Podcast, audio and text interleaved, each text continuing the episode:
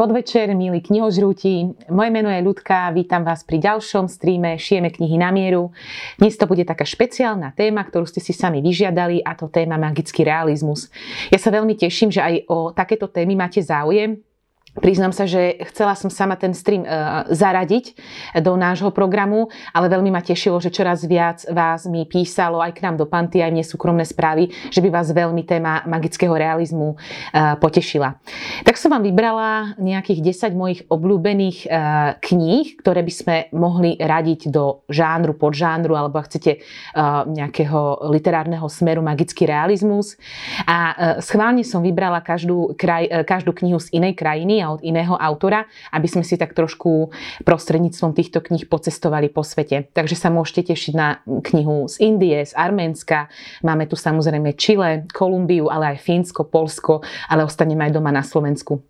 Skôr ako začnem, chcem vás poprosiť aj dnes o akékoľvek pripomienky, dotazy, otázky. Budem veľmi rada, ak mi napíšete, e, ktorá kniha z magického realizmu je vaša obľúbená. Možno som ju ešte nečítala a vy mi dáte takto dobrý tip. No a na konci jedného alebo jednu z vás vyžrebujeme a tá od nás získa náš ruksak Šieme knihy na mieru.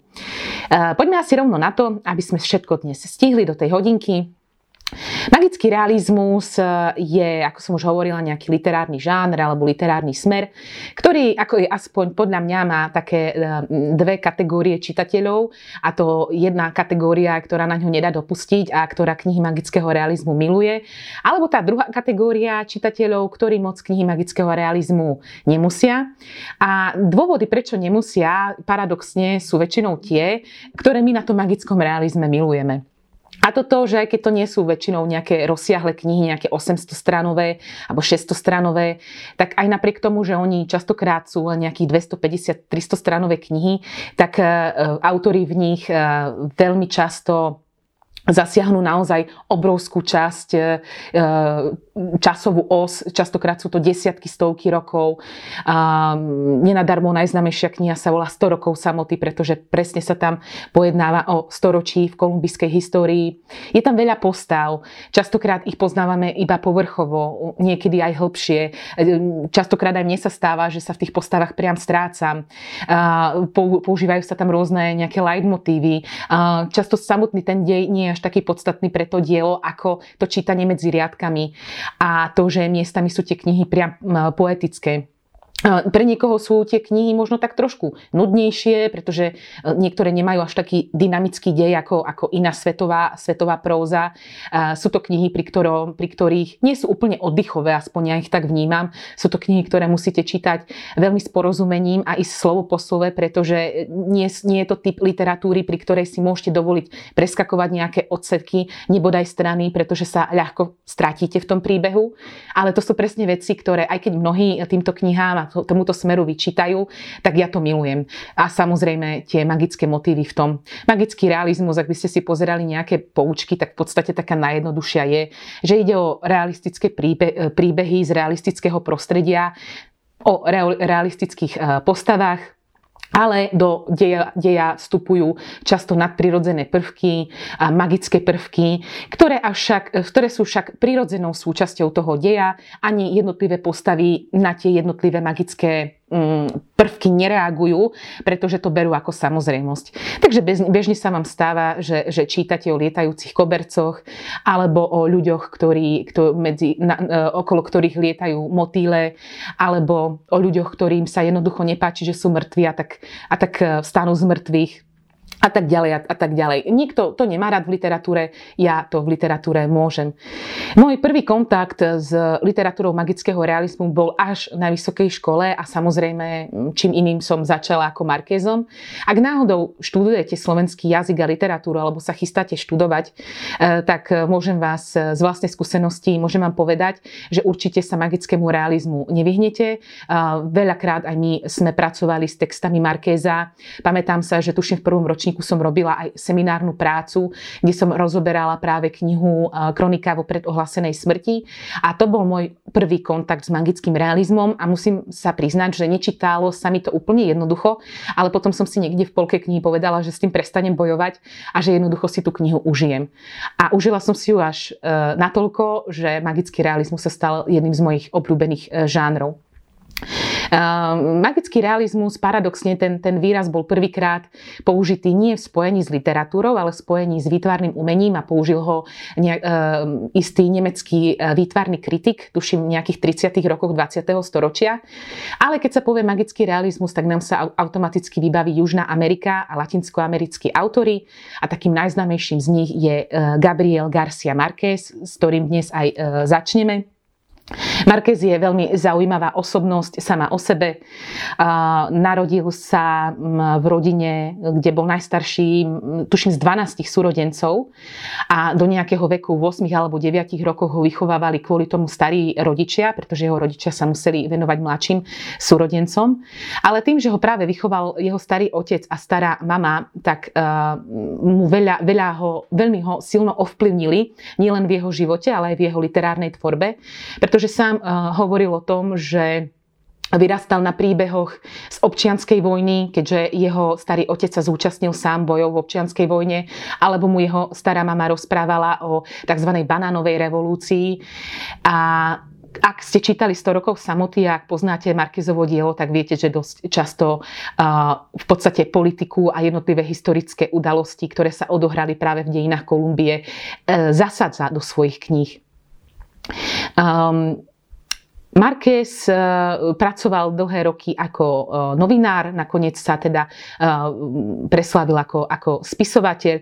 On, pokiaľ mám dobré informácie, tak veľmi nerad mal práve pojem magický realizmus a keď už aj o ňom rozprával, tak vždy tvrdil, že to je vec, ktorá je čisto iba latinskoamerická, ktorá je neprenosná a ktorá je teda typická preto pre to územie tej Južnej Ameriky.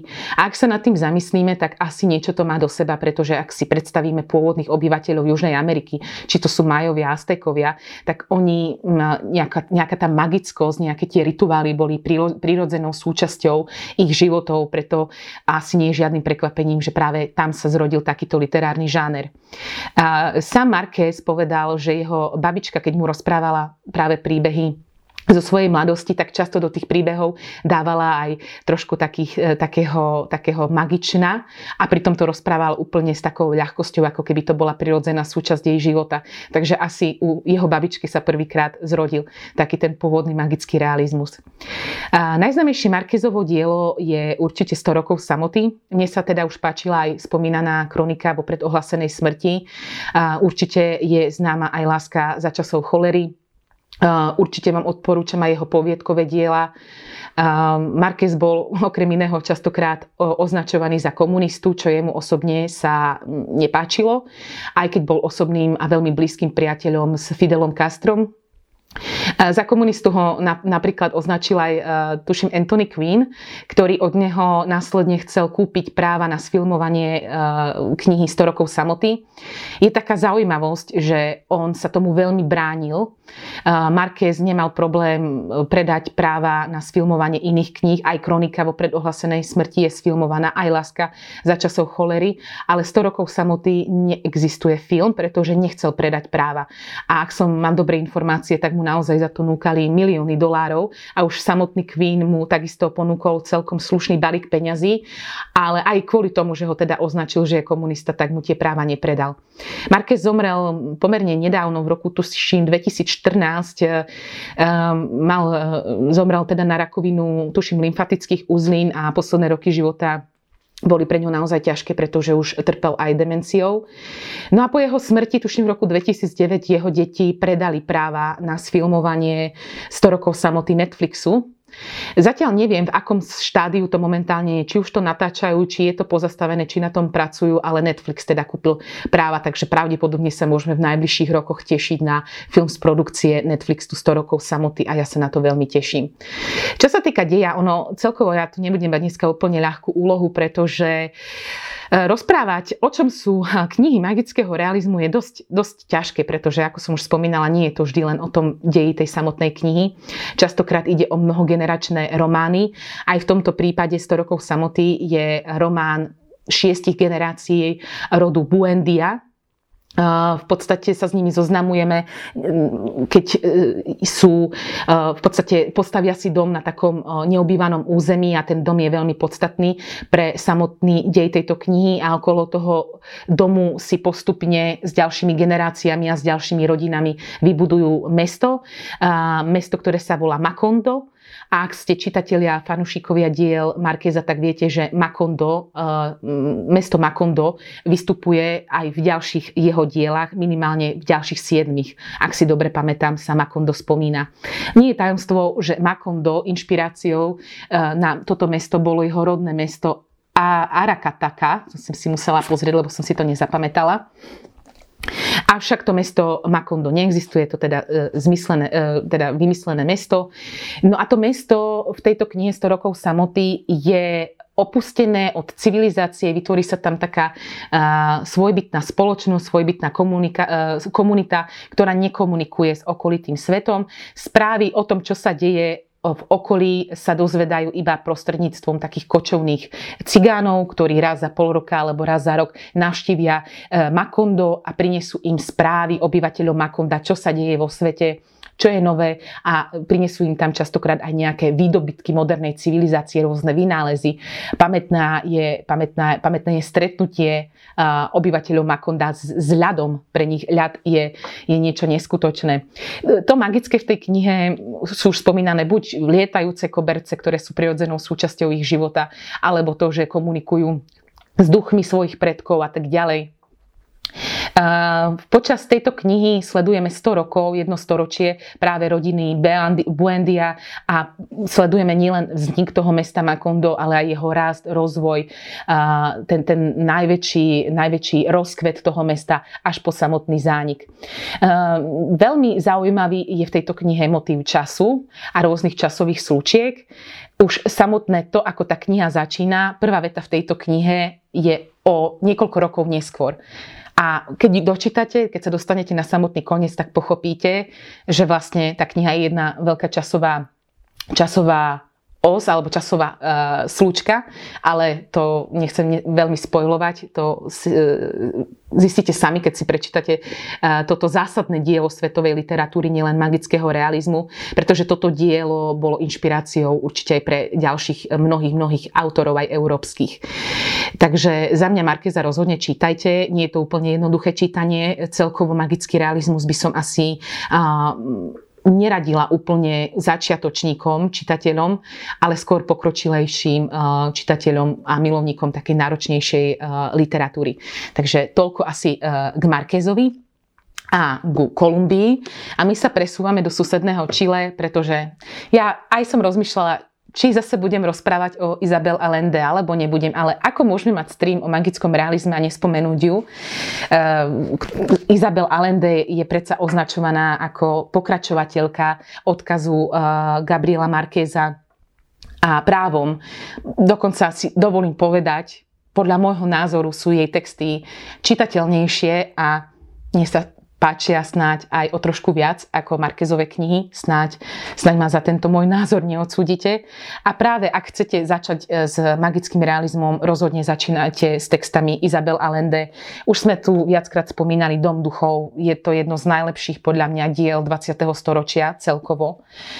Je to úžasná kniha, neskutočná kniha. Ja som si ešte pred streamom chcela pozrieť aj skvelý film, kde hrá napríklad Antonio Banderas alebo Meryl Streepová, ale nestihla som to, lebo som ešte dočítavala knihy večer.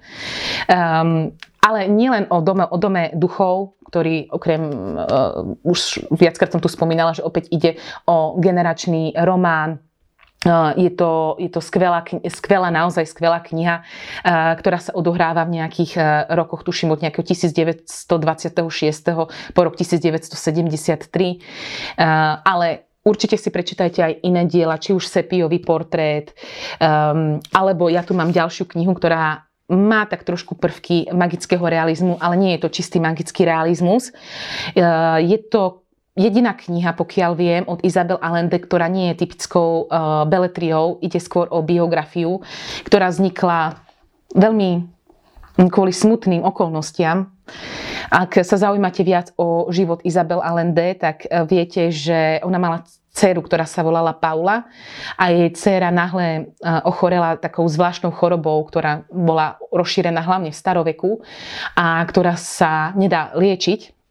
Ona v podstate upadla do komy a niekoľko mesiacov bola v kome, keď mala 28 rokov a Isabel Allende verila v jej uzdravenie a že sa vyliečia, že z tej komy zobudí a aby Mm, iba pri nej tak mm, nesedela pri tom lôžku, tak začala jej písať ako keby list, ktorý postupne prerastol do denníka a následne ten denník pre, pre, prerastol v podstate do takej autobiografie, kde svojej cére chcela popísať celú históriu ich rodu, pretože naozaj oni mali veľmi bohatú tú históriu, aj, aj, aj čo sa týka politiky, pretože jej strýko bol prezident eh, Chile práve keď bola občianská vojna v Čile a bol zvrhnutý a zavraždený. A celkovo Isabel Allende je veľký kritik, bol veľký kritik Pinocheta a mala kvôli tomu obrovské problémy. A to všetko tej svojej cére vypovedala vlastne v tých, tých listoch, v tej spovedi. Je to veľmi silné čítanie, nielen, že sa dozviete teda viac o nej, ale predovšetkým budete cítiť jednotlivé tie fázy, tie štádia toho, že ako sa najprv nechcela zmieriť s tým, že jej dcera je pravdepodobne odsudená na smrť. Potom tá, tá nádej matky, ktorá chce proste zachrániť tú svoju dceru, ale je bezmocná a verí, že sa vylieči. Až do štádia, keď sa postupne zmieruje s tým, že jej dcera ju opustí až po to štádium tej rozlučky, pretože jej dcera žiaľ e, neprežila a neprebrala sa nikdy z komy. Ak si prečítate túto knihu, tak tá autorka u vás ešte vzrastie na vašom rebríčku. Vyšla táto kniha vo vydavateľstve Slovan v MM edícii a je to jedna z kníh, ktorú by ste si rozhodne mali prečítať. Aj keď nie je to typicky teda magický realizmus, ale musela som ju tu zaradiť. Uh, ideme ďalej presúvame sa, kam teraz pocestujeme? Pocestujeme do Iránu. Eh, predstavím vám knihu s touto nádhernou obálkou. Eh, kniha je od autorky Ginny B. Nahaj a volá sa Aniel nad Teheránom. Eh, takúto krásnu obálku pripravili kolegovia v Slovarte vyšla pri príležitosti 25. výročia založenia Slovartu, čo bolo konkrétne v roku 2016, pretože oni práve teraz v roku 2021 oslavujú 30 rokov od založenia vydavateľstva Slovart. A ja už teraz vám môžem prezradiť, že by som chcela urobiť aj jeden stream, kde sa budeme opäť venovať vydavateľstvu Slovart a kde vyberiem za mňa tie najlepšie knihy, ktoré v Slovarte vyšli a určite to nebude ľahké, pretože Slovart patrí medzi moje najobľúbenejšie vydavateľstva. Ale poďme ku knihe. Autorka žije momentálne, ak sa nemýlim, v Amerike, ale ona sa narodila, narodila sa v Iráne. A v podstate táto kniha má veľmi silné autobiografické prvky. Že je magickým realizmom spoznávate hneď na začiatku, kde hlavná, alebo jedna z hlavných hrdiniek Lily vidí svoju matku Roxanu, keď má 5 rokov Lily, tak jej matka vychádza na balkón, narastuje krídla a odletí. A, a Lily sa rozhodne, že teda vypatra, kam jej matka zmizla a v tejto knihe sa striedajú viacerí rozprávači, respektíve rozprávačky. A ak e, radi máte teda už spomínanú Isabel Allende a e, ste zvyknutí na ten štýl písania, že napríklad aj Isabel Allende veľmi často dáva do popredia práve silné žen, ženské hrdinky, tak aj v tejto knihe nájdeme veľmi veľa silných ženských hrdiniek. Najpodstatnejšie pre príbeh sú práve Lily a Roxana.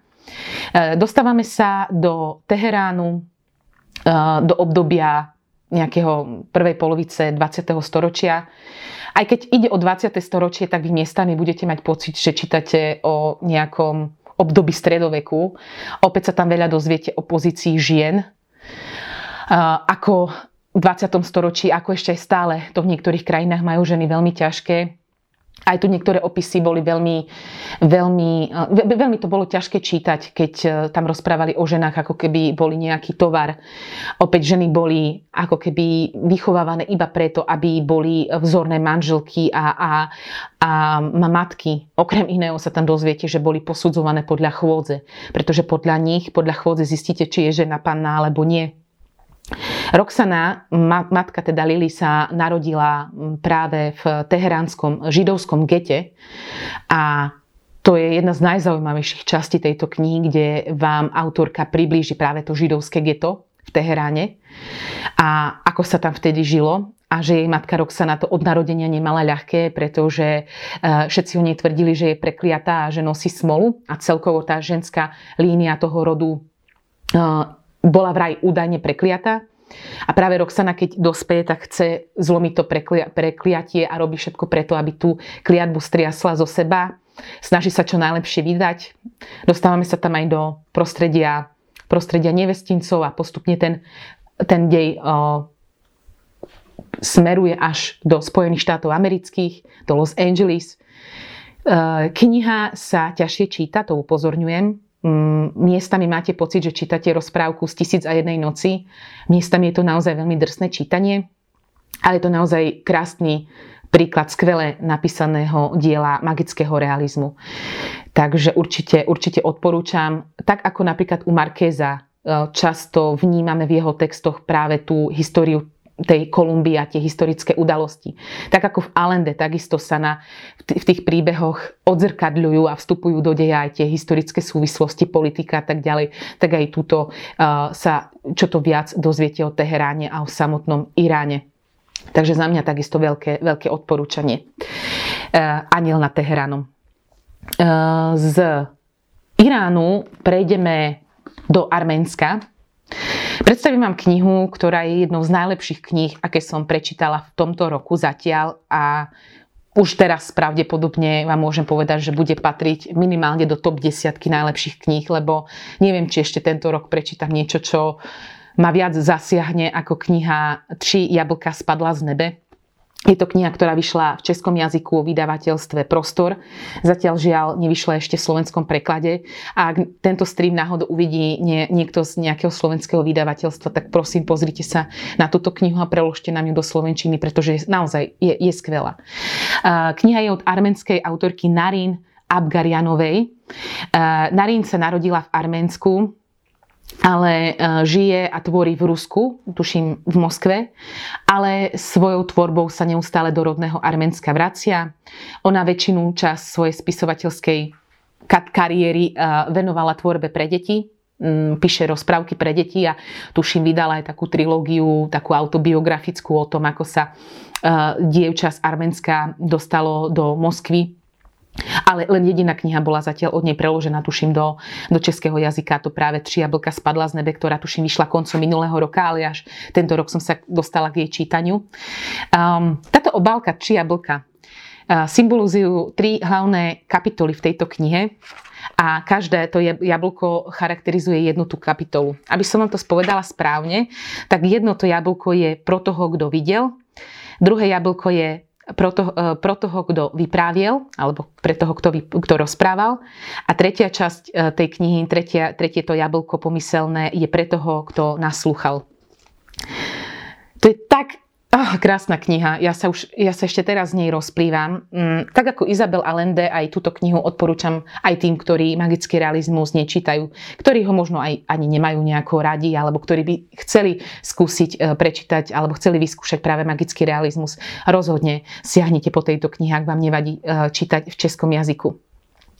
Um, myslím si, že autorka bola opäť uh, inšpirovaná Markézom, pretože vytvorila si fiktívnu dedinu v arménskych horách, ktorá je odrezaná od okolného sveta.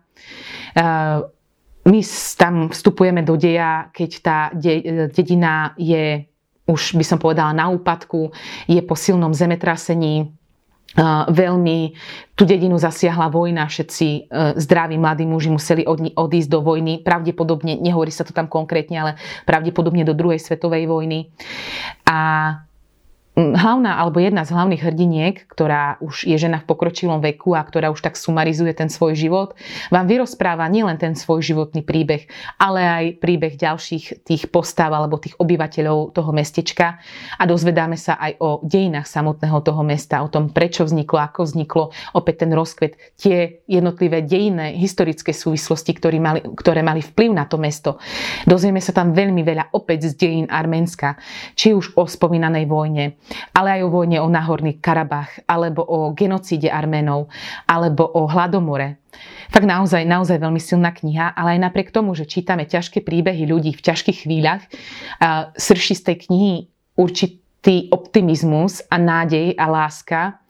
Je tam nádherný opísaný vzťah človeka k človeku. Autorka sa snaží vyzdvihnúť to, to najlepšie z tej ľudskej podstaty. Takisto je tam veľmi krásne opísaný vzťah človeka k prírode, to, ako si človek e, navzájom vie pomôcť a chce. Takže aj napriek tomu, že je to ťažšia e, tematicky kniha, tak srší z nej taká, taký, taký optimizmus. Je to naozaj, naozaj pohľadenie po duši miestami zimomriavkové čítanie. Rozhodne vám ju odporúčam, ak na ňu kdekoľvek natrafíte. Ako hovorím, zatiaľ je to, patrí to medzi top kníh, ktoré som prečítala v roku 2021. Takže za mňa jedno obrovské, obrovské odporúčanie. Tři jablka spadla z nebe. No a z Arménska pôjdeme kam? Pôjdeme na Slovensko, ostaneme na Slovensku, ale ja vám porozprávam o knihe, ktorú som tu už mala, možno tak rok dozadu, keď som rozprávala o slovenských a o českých autoroch. A je to kniha Ivety Pačutovej Vykupiteľ duší z vydavateľstva Slovenský spisovateľ, o ktorej sa myslím, že veľmi málo vie, alebo nezažila si taký úspech a také povedomie, ako by si tá kniha zaslúžila. Uh, opäť sa dej odohráva uh, niekedy pravdepodobne v 19. storočí na v jednej slovenskej dedinke pod Tatrami. Uh, pri silnej búrke pri dome Mateja Halaja, ktorý je jeden z hlavných postav, sa z ničoho nič objaví mladá krásna Rómka alebo ciganočka, tak ako to je popísané v tej knihe, ktorá je už na pokraji síl a na pokraji smrti a na rukách má maličké bábetko, krásne dievčatko s fialkovými očami. Nakoľko uh, Matej uh, so svojou uh, manželkou nemôžu mať deti, tak si ju ciganočka žiaľ do rána zomiera a oni si to dievčatko osvoja. Takisto sa tu odohráva príbeh aj Matejovej matky a Matejovho brata Imra, ktorému sa takisto v ten osudný večer počas tejto búrky narodí dievčatko, tuším sa volala Irma, ak si dobre pamätám, a ktoré sa žiaľ narodí hluchonemé. A keď postupne pri sebe tieto dievčatka vyrastajú, tak jediné, jediná, kto s ňou dokáže komunikovať, je práve, práve malé čarovné dievčatko, ktoré, ako sa postupne dozvedáme, má viacero, viacero schopností, magických schopností. Vystáva tu hneď niekoľko otázok v tejto knihe a to, to že predsudky, ako príjmu malé rómske dievčatko v tej dedine, v tej spoločnosti. Otázka, čo sa vlastne stalo jej matke, že práve práve prišla taká, takáto vysílená na pokraji smrti a kto je otcom malého dievčatka. To magické v tej knihe je hlavne jedna z hlavných postav, ktorá je označovaná buď ako teda vykupiteľ duši, alebo tzv. nikto s veľkým N, ktorý blúdi po svete, a ktorého úlohou je zobrať ľuďom v podstate dušu, oslobodiť tú dušu od tej, od tej telesnej schránky a odstrihnúť ju od tej telesnej schránky a od všetkého tu e, pozemského a odviesť tie duše, duše do, do iného sveta je to tak super perfektná kniha. Ja som na ňu úplne náhodou narazila a naozaj je to klenot súčasnej slovenskej literatúry a je mi veľmi ľúto, že autorka ďalej nepíše, aspoň som to nezaznamenala. Viem len toľko, že žije na východnom Slovensku, takže ak e, sa k pani Pačutovej tento stream dostane, tak by som bola veľmi rada, ak by, ak by ešte stvorila takéto úžasné knihy, pretože naozaj to stojí, stojí za prečítanie minimálne. Ak ju budete čítať, budete mať pocit, že čítate nejaké klasické tajovského poviedky alebo alebo niečo od Margity Figuly. Fakt ten jazyk je, je úžasný. Vážne je to perfektné dielo slovenskej literatúry a aj magického realizmu slovenského a tých zase nie je až toľko. A, takže určite vám odporúčam aj vykupiteľa duši všetkými desetimi. Zo Slovenska ideme do susedného Polska. E, najpredávanejšou, najznámejšou, najpopulárnejšou súčasnou poľskou autorkou je bez pochyby Olga Tokarčuk, ktorá je okrem iného nositeľkou Nobelovej ceny za literatúru. E, ja som sa k jej dielu dostala minulý rok, keď vyšla krásna kniha Stratená duša v nádhernom, nádhernom grafickom prevedení. Určite vám ju odporúčam. Vyšla vo vydavateľstve, tuším, takisto pre média, ako aj kniha Pravek a iné časy. No a keď som sa tak viac zisťovala o autorke a dozvedela som sa, že ona vlastne píše aj magický realizmus, tak som musela mať ešte v ten deň knihu Práve a iné časy, ktorú som mala, pretože ona má len nejakých 200 strán prečítanú za jeden deň, pretože jednoducho tú knihu som nedokázala položiť z rúk. Okrem nádhernej obálky, ona je veľmi krásna aj znútra a obsahovo, Dostávame sa, opäť tu vnímam určitý, určitý, určitú, určitú inšpiráciu v knihe 100 rokov samoty. Niekde som aj čítala, že toto je 100 rokov samoty na slovanský spôsob, alebo na stredoeurópsky spôsob. Opäť sa dostávame do fiktívnej dedinky, ktorá sa volá Pravek.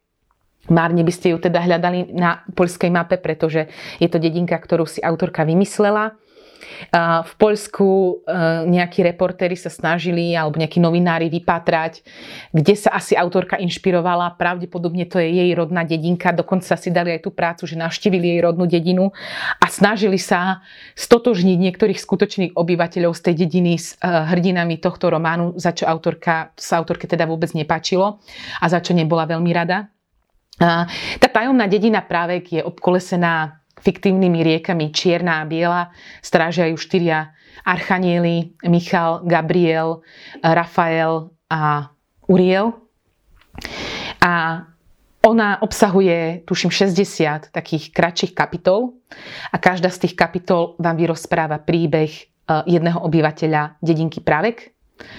A opäť tu veľmi silno vnímame dejiny európske dejiny, dejiny Polska od začiatku toho 20. storočia.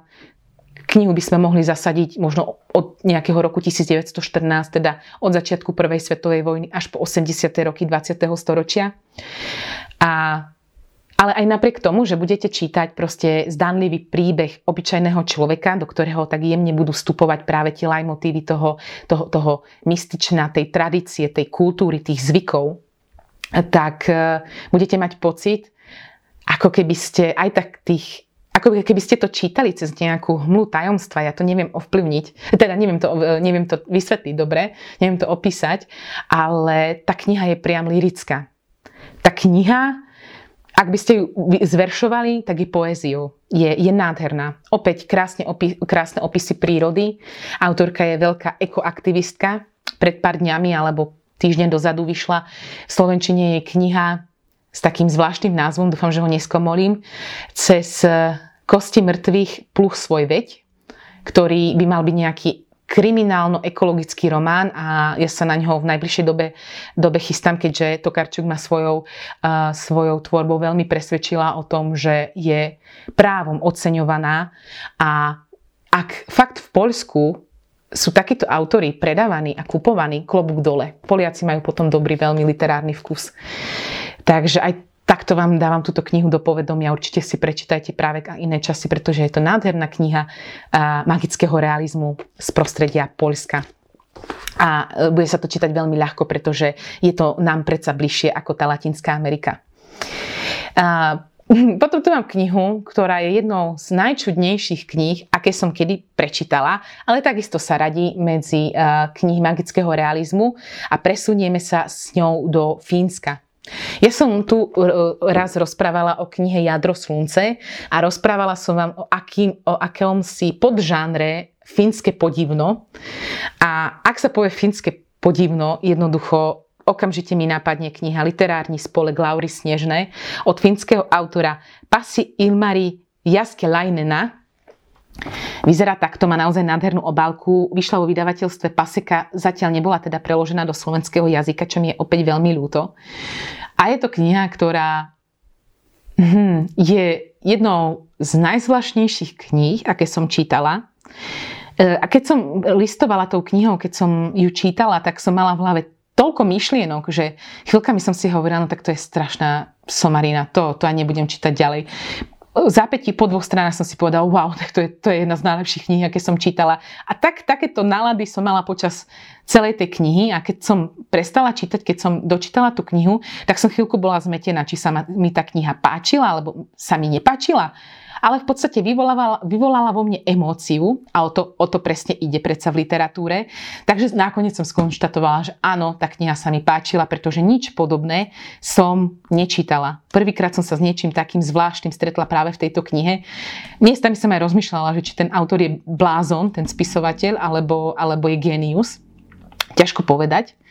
Prečítajte si tú knihu a urobte si názor sami. E, čo sa týka deja, tak hlavne pre nás milovníkov literatúry a kníh je taký veľmi zaujímavý, pretože hlavná hrdinka Ela sa vracia do svojej, svojho rodného mestička, ktorý, ktoré sa volá Zaječín, aby tam v podstate začala učiť e, na základnej škole literatúru. V podstate má suplovať e, jednu, jednu učiteľku, No a ona zadá deťom ako úlohu napísať referát o mojej obľúbenej knihe Dostojevského zločine a treste. A jeden z žiak jej donesie ten referát a ona keď ho číta, tak zistuje, že on tam píše veci o tej knihe, ktoré sa v tej knihe nestali. E, píše tam o deji, ktorý je iný ako v tom Dostojevskom bol. Tak si zavolá zavolá toho žiaka, sa ho na to pýta, konfrontuje ho s tým a ten žiak jej podá knihu do ruky a že ja jednoducho som tú knihu prečítala, tak toto v tej knihe je. A keď sa ho pýta na to, že odkiaľ tú knihu má, tak povie, že z miestnej knižnice.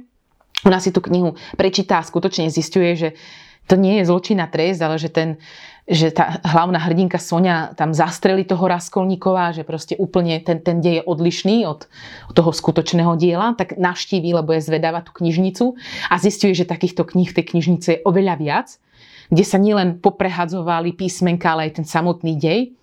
To znamená, že zistuje, že v tom mestečku, v tej knižnici knihy napadne akýsi zvláštny, zvláštna choroba, aká, akási zvláštna, zvláštny knižný, neviem, knižný mor, a zároveň ehm, sa tam mm, narodila v tom zaječine aj Laura Snežná, ktorá je veľmi populárnou a známou spisovateľkou detskej literatúry ktorá má aj vytvorený taký ten svoj spolok Laury Snežnej, kde, kde v mladom veku uh, si vybrala 9 takých mladých ľudí, z ktorých vychovala veľmi uznávaných a známych spisovateľov a už 30 rokov neprijala do toho spolku nikoho nového, až kým hlavná hrdinka Ela nevydá nejakú svoju poviedku v miestnych novinách a Laura Snežná ju osloví, že ona by chcela, aby bola teda tým desiatým členom toho spolku Laury Snežnej. A keď sa koná večierok, tak vlastne tá Laura Snežná na tom večierku záhadne zmizne. A v tejto knihe sú v podstate také potom dve dejové línie. Jedna je možno taká trošku detektívnejšia, tá druhá taká mysterióznejšia. No a tá kniha je, je veľmi, veľmi zvláštne napísaná, ale zároveň vás uh, bude lákať, aby ste ju prečítali, lebo budete veľmi zvedaví, ako to dopadne, ako sa tie dve dejové línie rozuzlia, ako to vlastne nakoniec s tou Laurou Snežnou aj s Elou dopadne. Takže za mňa určite odporúčam, ak máte radi Murakamiho, tak myslím, že táto kniha by sa vám mohla páčiť a veľmi by som ju rada videla sfilmovanú. A jediný, kto by mohol túto knihu sfilmovať, je Tim Barton. Iného režiséra si na túto knihu neviem predstaviť. A už keď sme pri tom Murakami, tak mám tu aj knihu Haruki Murakamiho, pretože Murakami môžeme ho zaradiť ako spisovateľa magického realizmu vo viacerých svojich dielách, viacerého diela sú sú zo žánru alebo pod žánru smeru magický realizmus. Nechcem sa o ňom nejako viac rozkecávať, pretože o týždeň chcem urobiť stream o azijskej literatúre, takže určite tam Murakami ho spomeniem. E, ja som pred týmto autorom mala neskutočný rešpekt. Neviem prečo, ale ja som sa veľmi bála jeho prós. Myslela som si, že som ešte na ňo čitateľsky nedorástla.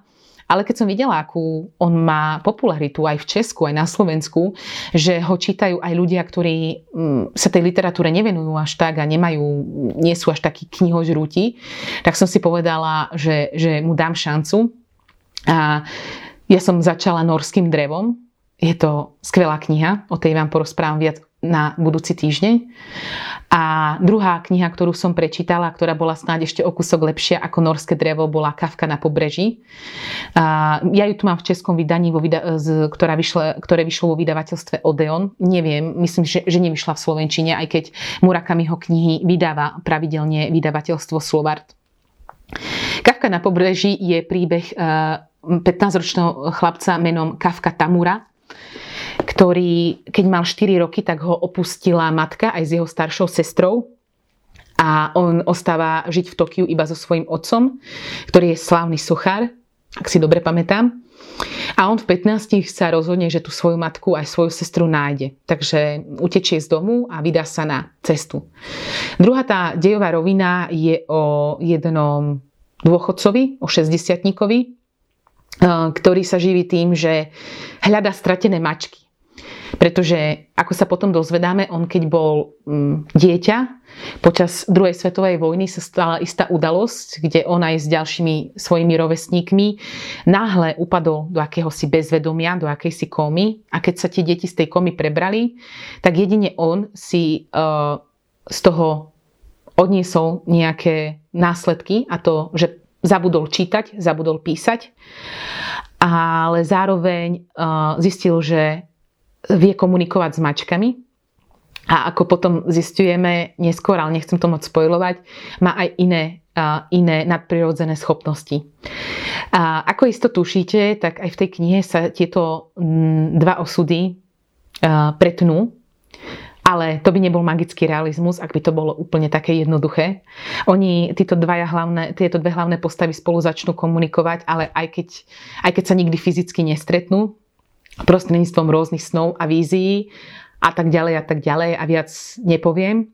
Nebojte sa Murakamiho, čítajte Murakamiho, pretože je to skvelý autor. On spája takúto, takú tú právú japonskú literárnu tradíciu, tú japonskú kultúru a s tými prvkami západ, západnej kultúry, hlavne teda Ameriky, popkultúry, ale robí to veľmi dobre, veľmi vkusne a právom patrí medzi eh, jedných, eh, takisto je nositeľ Nobelovej literatúry a eh, no, Nobelovej ceny a je často často oceňovaný právom. Takže nebojte sa Murakami, ho čítajte, vyskúšajte buď Norské drevo, mne sa veľmi páčil aj, páčila aj kniha Bezfarebný cukuru, ale takou mojou srdcovkou je aj Kafka na pobreží. Takže uh, rozhodne odporúčam. No, už to asi doklepnem všetko a potom prejdem na vaše otázky, pretože už mi tu ostali iba, ak dobre rátam, e, dve knihy. Jednou z nich je kniha Deti polnoci od Salmana Ráždyho. Salman Ráždy je britský autor, ktorý podľa mena usudzujete, že nie je rodený Brit, je rodený Ind. Narodil sa v Indii v Bombaji.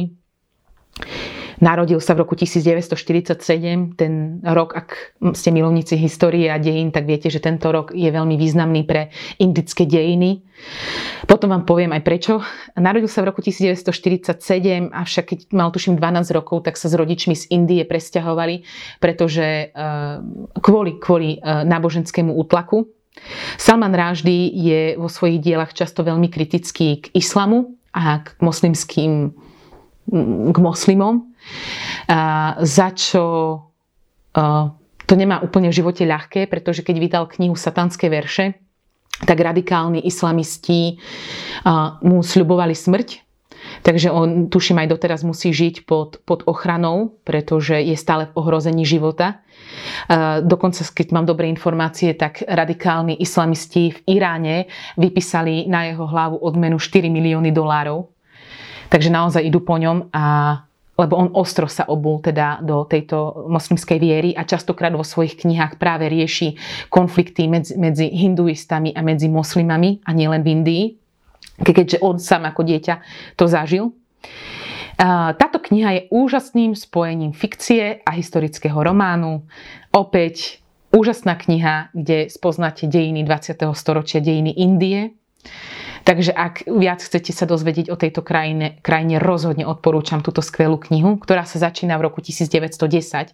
Tento rok je takisto veľmi podstatný pre dejiny Indie, pretože vtedy sa prvýkrát ako keby začala formovať India ako samostatný štát. Hlavný hrdina sa ale narodí 15. augusta 1947. Tento dátum je nesmierne dôležitý pre Indiu, pretože v tento dátum získala India samostatnosť a to využil práve eh, Raždy vo svojom diele Deti polnoci, pretože eh, deťom, ktorí sa, ktoré sa narodili práve 15. augusta 1947, tieto deti nazval Deti polnoci a všetky deti, ktoré sa v tento magický dátum narodili, majú nejaké magické schopnosti. Tuším, ich bolo tisíc a jedna, ak sa nemýlim, tých detí. Niektoré deti je to také aj úsmevnejšie. Napríklad rodili, narodili sa dievčatka, ktoré mali brady a fúziky. Narodili, narodil sa chlapec s plutvami, ďalší chlapec sa narodil s rohami. Ale boli tam aj deti, ktorých, ktorých, ktorých magické schopnosti by som mala rada aj ja, pretože deti, niektoré deti vedeli liečiť, mali uh, liečiteľské schopnosti, ďalšie deti vedeli čas, čas, cestovať v čase a hýbať časom a ďalšie napríklad ovládali všetky svetové jazyky, čo je proste, to by som to by som brala hneď všetkými desiatimi. No a tieto deti polnoci spolu s tým hlavným hrdinom, ktorý je takisto dieťaťom polnoci, spolu každý večer, každú noc e, nejako komunikujú prostredníctvom telepatie a, a zhovárajú sa a tam sa rozvíja taká, taká, tá, taká tá hlavná zápletka, ktorú vám ale nebudem hovoriť, aby som vám vás nepripravila o zážitok z tohto diela, pretože rozhodne stojí za prečítanie.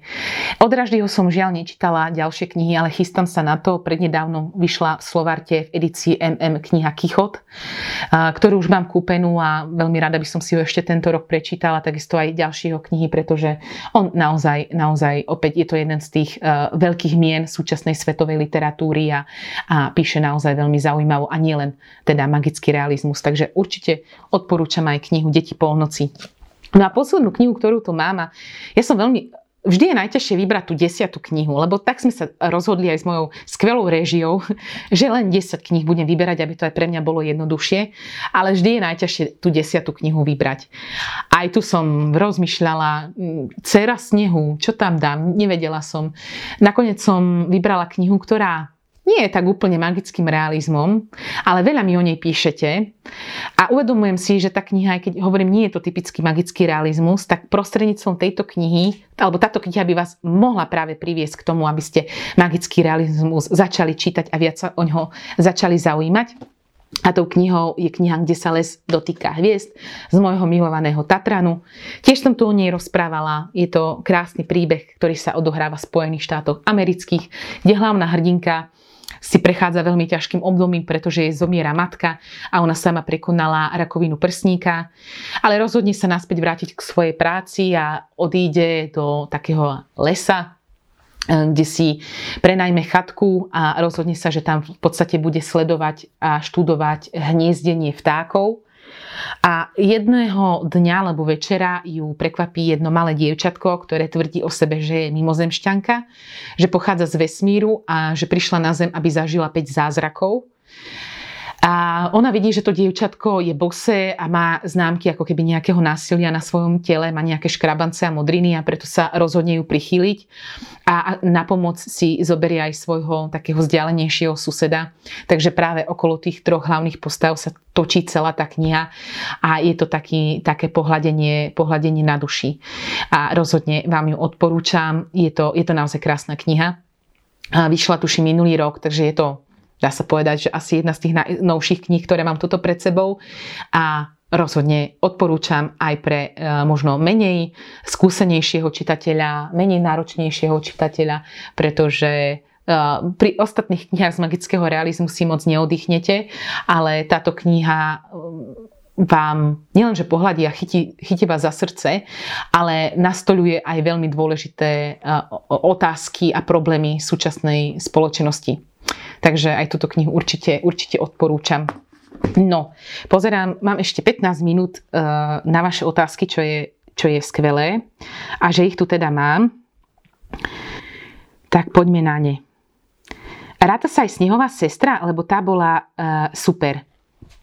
No neviem, či by som ju uh, zaradila. Snehová dcera áno, ale Snehová Snehová sestra, neviem, či by som ju radila do magického realizmu. Ono, viete, ono je veľký problém s týmto trošku. Častokrát Um, možno literárni kritici by vám presne povedali, čo je magický realizmus a ktoré knihy tam patria alebo nepatria. Niekedy mám pocit, že termínom magický realizmus sú označené aj knihy, ktoré nie sú magický realizmus. Tiež by som vám tu mohla ďalších, pol, ďalších 15 pol hodinu rozprávať o tom, že prečo si myslím, že tam nepatria a prečo si myslím, že tam tieto knihy, ktoré mám pred sebou, patria.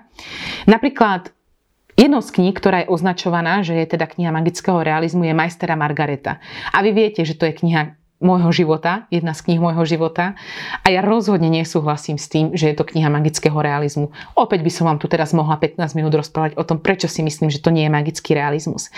A niekedy mám pocit, že už fakt do toho košíka magický realizmus sa fakt hádžu knihy, ktoré len trošku sú nejaké nadprirodzené. Dokonca som niekde čítala, že Harry Potter je magický realizmus, že Alice v krajine zázrakov je magický realizmus. Opäť by som vám tu mohla hovoriť a súhlasím s literárnymi kritikmi, ktorí hovoria, že nie, nie je to magický realizmus. Takže či je Snehová sestra magický realizmus? Za mňa nie, ale možno podľa iných kritérií e, by ju tam niekto zaradil. Ale e, súhlasím, že tá kniha bola skvelá. Ja celkovo mám e, Maju Lunde veľmi rada ako autorku, pretože ona píše, píše skvele. Ahoj, ktorá je tvoja naj, naj, z tejto témy? A čítala si ju aj opakovanie. No naj, naj, naj je, alebo dlho bola určite Dom duchov. Tu som čítala uh, dvakrát. Uh, tu, som, tu som teda videla aj sfilmovanú a asi keď prídem domov, tak si ten film pozriem. Ja som chcela si ho pozrieť včera, aby som mala ešte opäť také čerstvé zážitky z toho príbehu, ale ja som vám priznám, že ja mám momentálne rozčítanú knihu Priatelia, pretože som si cez víkend pozrela na HBO Friends Reunion.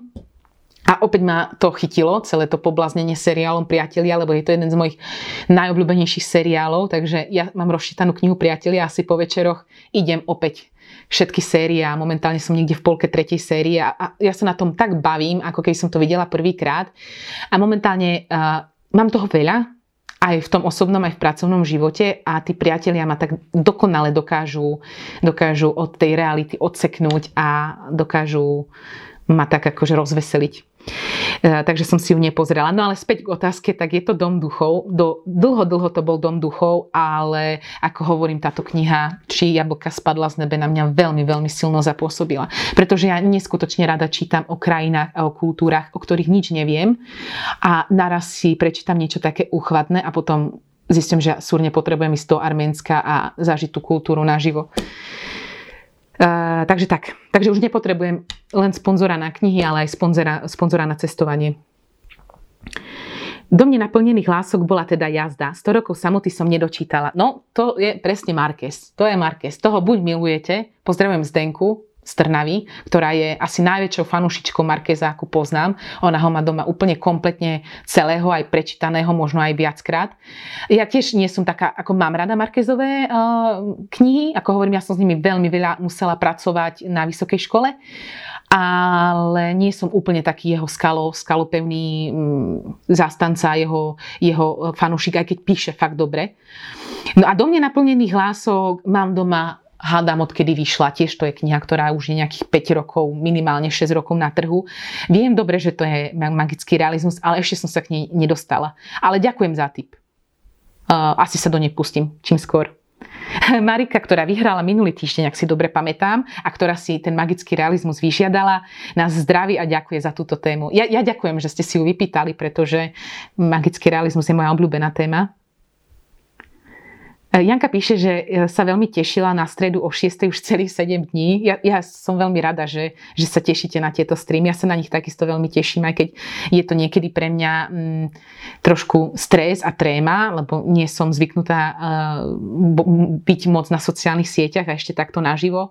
Ja vždy uh, som pozerala aj pozerávam rôznych knižných blogerov a hlavne bookstagramerov a, a uh, booktuberov, už som tu niektorých spomínala a ja ich tak stále som sledovala a v živote by ma nenapadlo, že aj ja raz si sadnem pre, pred kameru a budem rozprávať o knihách a už vôbec nie, že to pôjde naživo.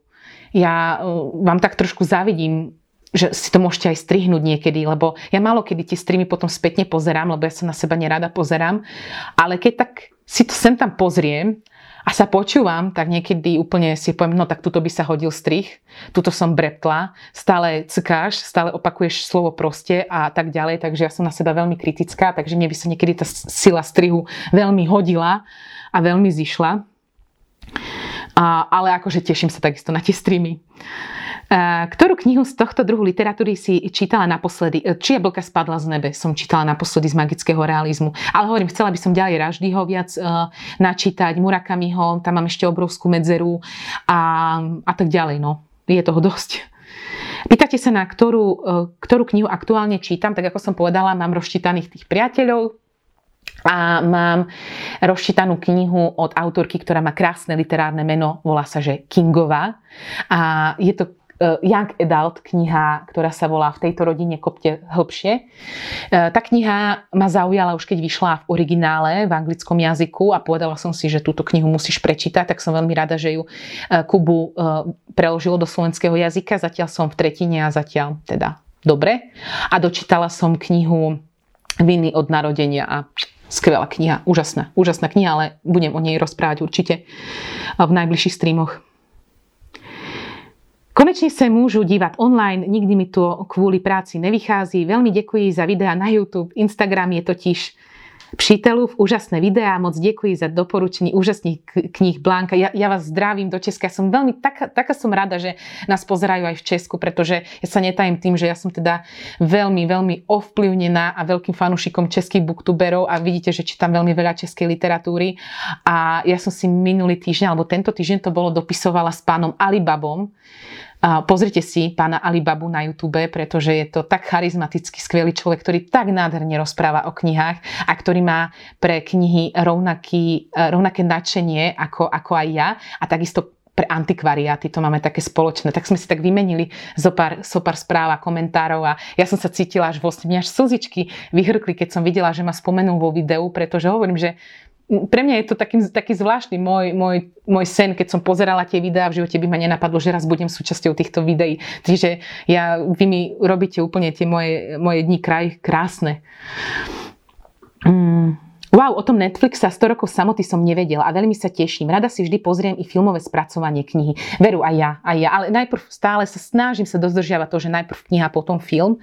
Ale no aj o tom Netflixe som čítala v roku 2019, no aj rok 2021. Zatiaľ ešte včera som zisťovala, že či nejakú novú infošku aj na Netflixe som pozerala, zatiaľ to tam nie je, nejako, nejako je o tom ticho, ale Netflix vie natočiť veľmi dobré filmy. Veď tuším už aj nejaký uh, film i od, z produkcie Netflixu dostal aj Oscar, ak sa nemýlim. Ale vie natočiť aj veľmi zlé filmy. No áno, náražam na film 365 dní. Takže som zvedavá, držím im palce, pretože toto už keď si zobrali fakt na, na svoje plecia, tak to musí byť mm, perfektný film. A Andy píše, ahoj, zdravíme Andreja. Ľudík, odložil som prácu, urobil si popcorn, si lepšia, si lepšia než kino. Ježe, Andrej, ďakujem veľmi pekne, si strašne zlatý. No neviem, či som lepšia kino. Inak aj vy sa tak tešíte do kina. Ja sa strašne teším do kina. Jedna z vecí, ktorá mi najviac, najviac chýbala v tomto lockdowne, bolo kino. A ísť niekde sa spoločensky vyžiť a strašne chcem ísť teraz niekedy do SNDčka na nejaké dobré predstavenie. Toto som čakala, kto to napíše. A napísal to život, život Shady. Dúfam, že to dobre čítam. Pre mňa najviac tohto žánru asi kniha Tisícročná včela a myslím, že aj kniha Bezviezdne more má nejaké prvky a to je veru nádherné čítanie. Áno, Tisícročná včela od Jaroša samozrejme klasika. Schválne som ju tu nedala, ale rozmýšľala som nad ňou, priznám sa, ale dala som tu teda radšej toho vykupiteľa duší, lebo mne sa tá kniha viac ako tisícročná včela, to poviem na rovinu. A viete, že aj Bezviezdne more som mala v ruke, takisto ako aj Nočný cirkus, ktorý som tiež nedávno dočítala a rozmýšľala som presne, že či, on, že či práve táto autorka a knihy tejto autorky nebudú na tom desiatom mieste alebo, alebo tou desiatou knihou. Uh, opäť nemyslím, že je to úplne čistý magický realizmus, ale áno, súhlasím, že prvky magického realizmu tam sú. Aj keď to je také, že na prelome fantázia magického realizmu, ale Mm, o tom by sa dalo veľmi, veľmi e, dlho diskutovať. Určite prvky magického realizmu tam sú. Um, Balbota sa pýta, ľudka, ktorý literárny žáner nie je vôbec tvoja šalka kávy. No ja sa netajím tým, že to asi je ezoterika, asi motivačná literatúra, ale, ale to nie je preto, že by som to úplne odsudzovala. Nie. Ja len to nedokážem jednoducho čítať. Ja som aj teraz e, atomové návyky m, počúvala v aute ako, ako audioknihu a ja sa neviem na to sústrediť. A jediná ktorá, kniha, ktorá z motivačnej literatúry ma zasiahla, sú štyri dohody. a to som už tiež tu viackrát spomínala. Ale, a ďalší, ďalšia je teda romantika. No, ja, ale to je asi tým, že ja si žijem v veľmi šťastnom a spokojnom, spokojnom a naplnenom vzťahu, plným lásky. A ja mám taký ten román fakt doma v súkromí, takže ja nepotrebujem to čítať, neviem. A erotickú literatúru absolútne nie. Veľmi veľa kníh, e, teda veľmi veľa otázok som nestihla zodpovedať, ale som veľmi rada, že aj keď je vonku pekne teplo a že sme mali takúto tému, ktorá nie je práve že nejaká mainstreamová, takže ste si nás zapli. A víťazkou dnešného streamu je Naty Kulka, Takže na ty kulka posielame ti, ozveme sa ti do správy a posielame ti náš ruksak Šijeme knihy na mieru. Opäť podmienka, musíš to naplniť knihami magického realizmu. O týždeň sa vidíme pri streame Azijská literatúra. Veľmi sa teším, majte sa krásne, ahojte.